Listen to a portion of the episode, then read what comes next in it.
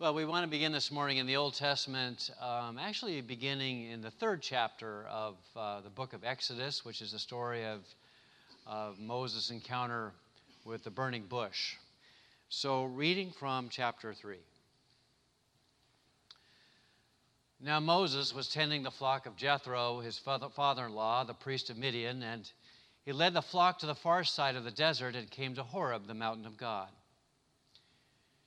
There, the angel of the Lord appeared to him in flames of fire from within a bush. Moses saw that though the bush was on fire, it did not burn up. So Moses thought, I'll go over and see this strange sight, why the bush does not burn up.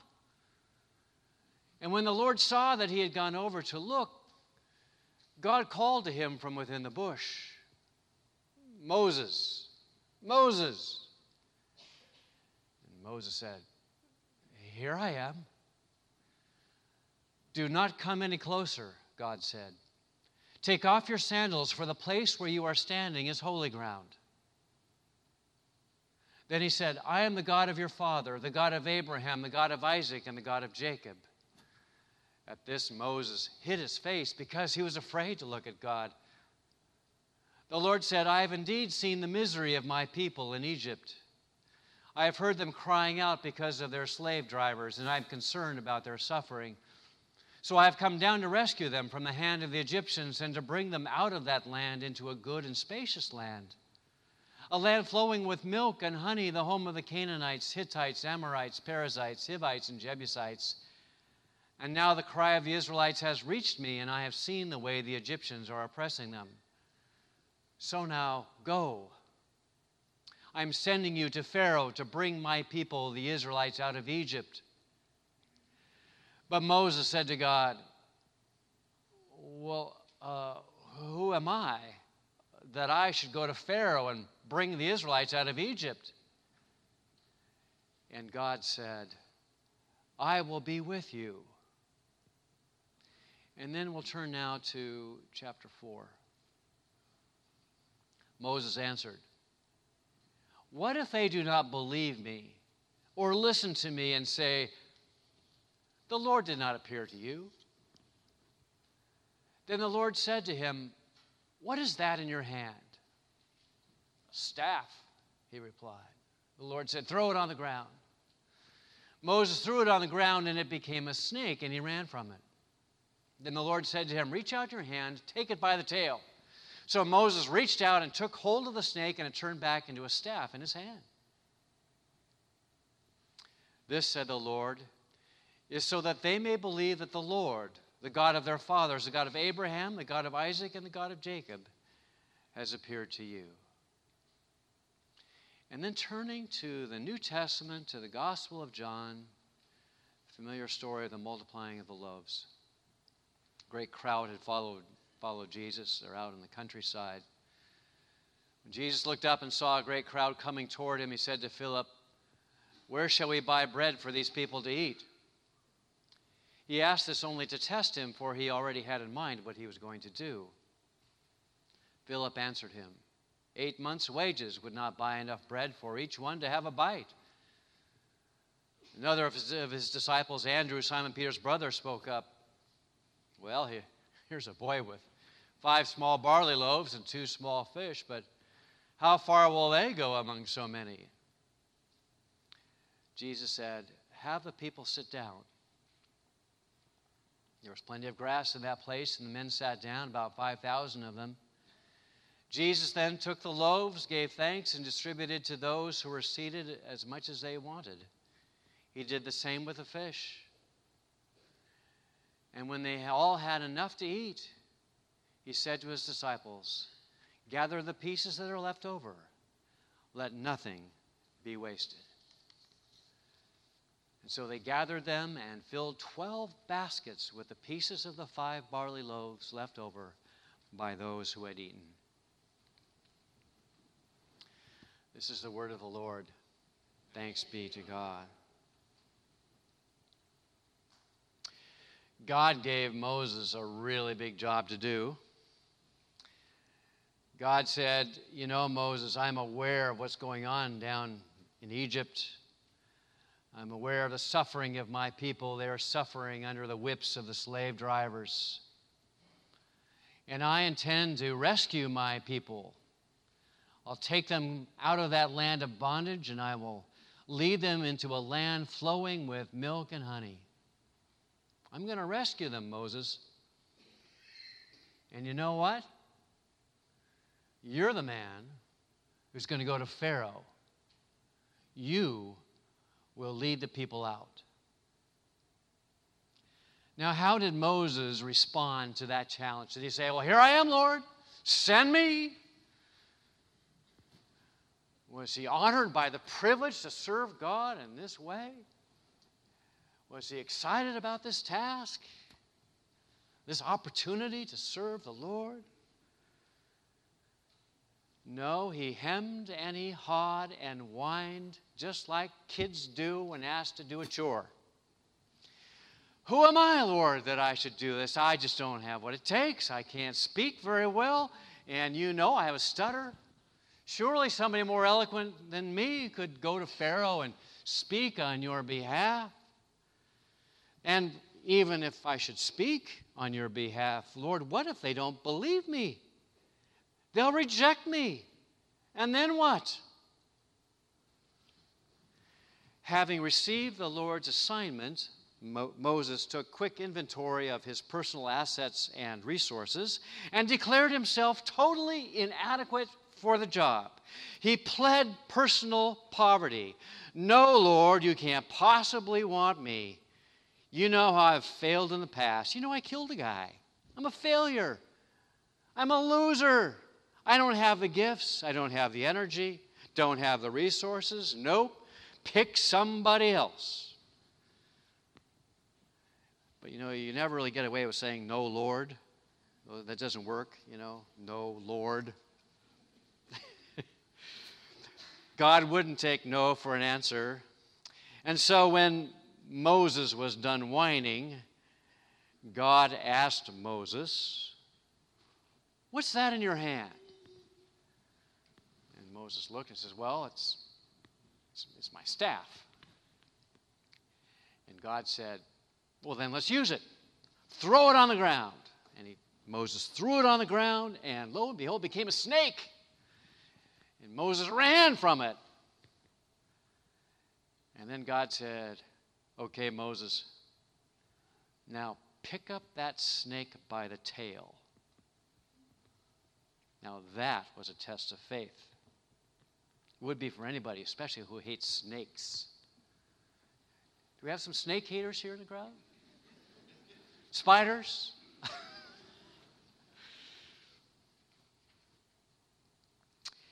and to Moses' credit, he picked up the snake by the tail and it became a rod, the staff again. This, said the Lord, is so that they may believe that the God of Abraham and the God of Isaac and the God of Jacob has appeared to you. When God asks you to do something, God always provides the means for you to carry it out. God takes whatever it is that is in your hand, whatever resources you possess, in Moses' case, it was his staff, and he does miraculous things with it. The important thing is that we offer it to God, that uh, the resources that we already have, believing that God can use them. But the one thing you and I must not do is whine and complain and fix our attention on our own personal inadequacy and poverty of assets. So that when faced with a big challenge, if you and I focus only on scarcity, on what we lack, we become fearful and self centered people. We become paralyzed, unable to participate in God's mission. There is nothing quite so debilitating as believing you are always short of resources.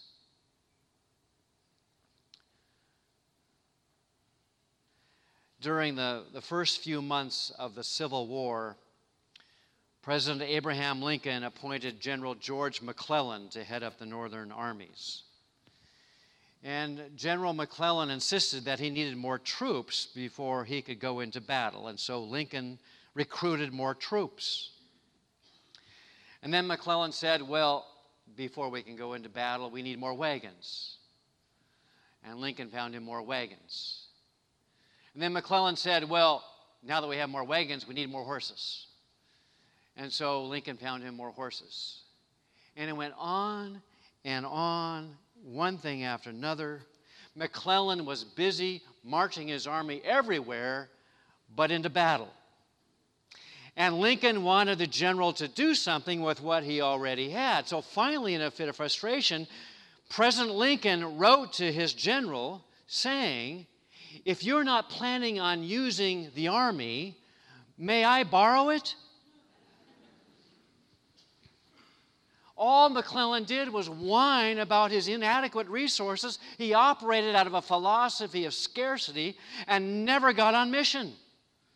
And Lincoln finally had to replace the guy. God must have thought of replacing his servant Moses more than once. He's guilty of whining on several occasions, actually. After the people of Israel came up out of Egypt, they were wandering around in the, in the wilderness, and the people began to complain about the lack of variety in their diet. Manna day after day after day, that bread sticky like substance. I mean, they began to say, you know, when we were back in Egypt, we had pigeons to eat, we had rabbits to eat. And now we're stuck with this manna. And so the people began to complain and complain and complain. And so the Lord said to Moses, Okay, then, they're not happy. Let's give them what they want. Give them meat.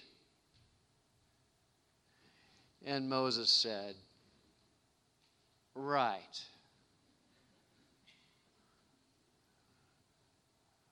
Come on, Lord. Even if we slaughtered all the goats, all the sheep, there would not be enough meat to feed over a half a million mouths. Just what do you have in mind, Lord? Even if we caught every fish in the ocean and we served it, it still wouldn't be enough to satisfy the hunger of these folks. We don't have enough to feed so many. And Moses again kind of threw up his hands in frustration. Can't do it. But the Lord's reply is instructive. Is the Lord's arm too short? Stand back and watch me make a lot from a little. And so they took what meat they had, offered it to the Lord, and he multiplied it and gave them plenty, just as he said. The story is told in uh, the book of Numbers, chapter 11.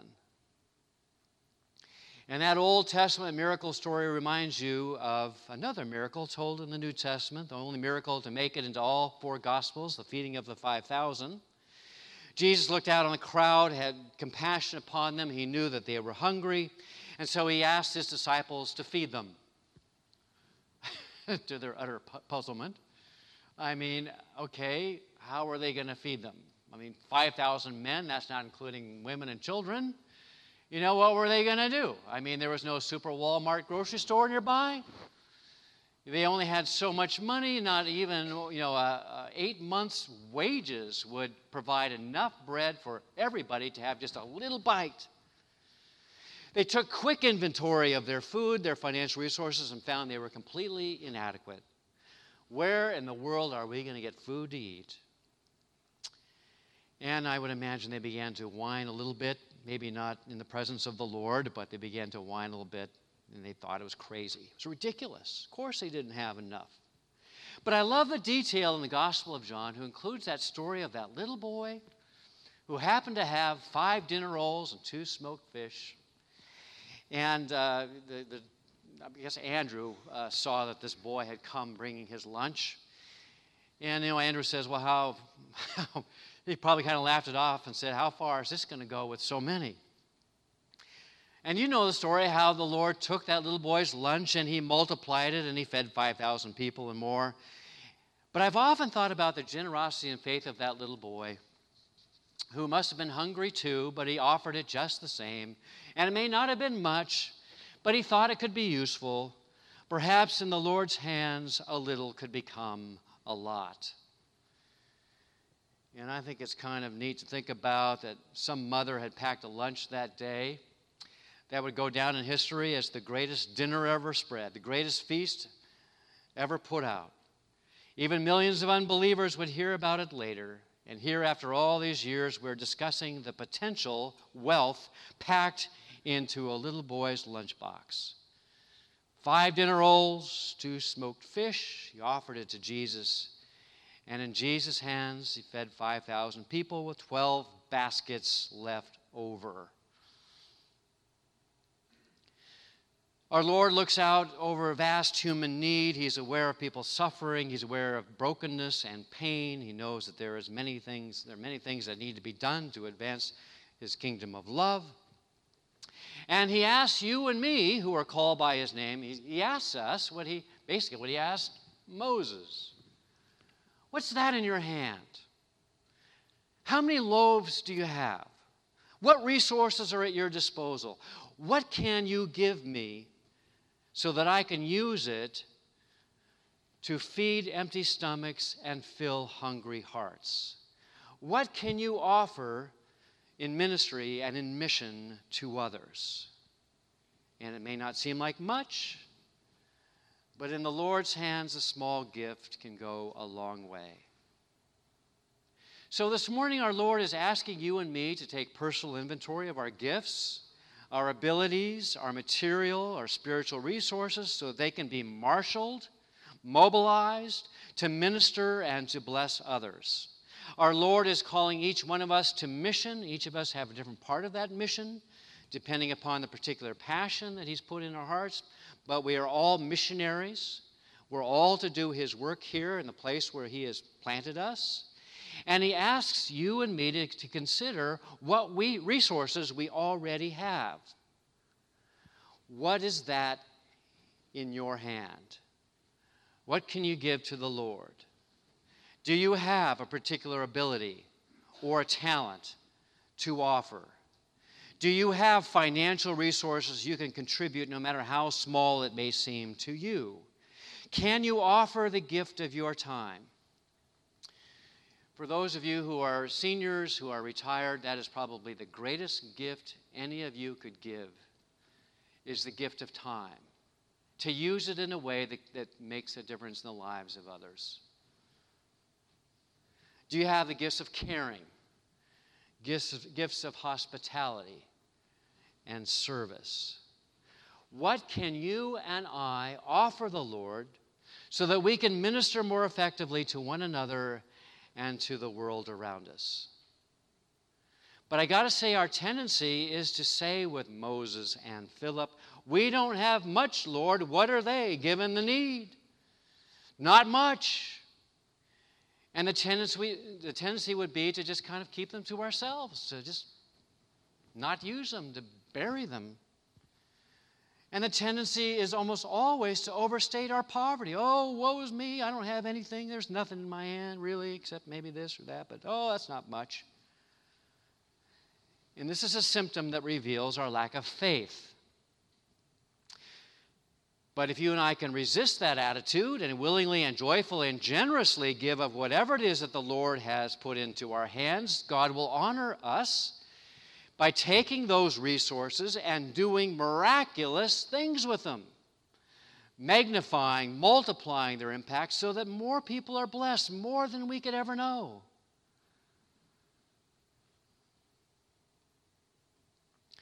Of course, as we take personal inventory and find creative uses for all of our resources for doing God's work, accomplishing God's mission, we must not forget the most important resource of, of all the most important resource of all is God Himself, who accompanies us and who gives us the power. God says to us what He said to Moses I will be with you. But Lord, I'm a nobody, I'm a loser, but I will be with you. But I can't speak, I, I stutter, I, I, I, I will be with you. If God is true to his promise, how can we possibly ever plead poverty of resources? Is God a God of scarcity or is God a God of abundance? God is the God of 12 baskets left over, is He not? A God of superabundance. And yet we think so small and think so little of what's in our hand. God gives us all the resources you and I need to carry out whatever it is that God wants us to do. Do we really believe that? So, what is that, that you and I have in our hand? What resources do we already possess that God could use to accomplish what needs to happen in our lives and in our church and in our community and world? Let's offer those resources to God and watch for God to perform a miracle. To God be the glory. Let's pray together. Gracious God, you have called each one of us to the mission field, and that mission field is not necessarily across the ocean, it's not on the other side of the country. It uh, may very well be right in our family, right in our church, in our community. Uh, but whatever it is, whatever it is that you have put on our heart to do, Lord, we pray that we would be more aware that, um, that you go with us. And that if we offer those things, you will multiply their effect. Lord, help us to trust you with all those things that you've given to us. Truly, you are a God of abundance, not of scarcity. Lord, May we live that way. And therefore, live always in gratitude for all that you've given us and for all that you've done for us. Above all, through Jesus Christ, who meets our greatest needs, our deepest needs, our every need. Indeed, to you be all praise and glory. Amen.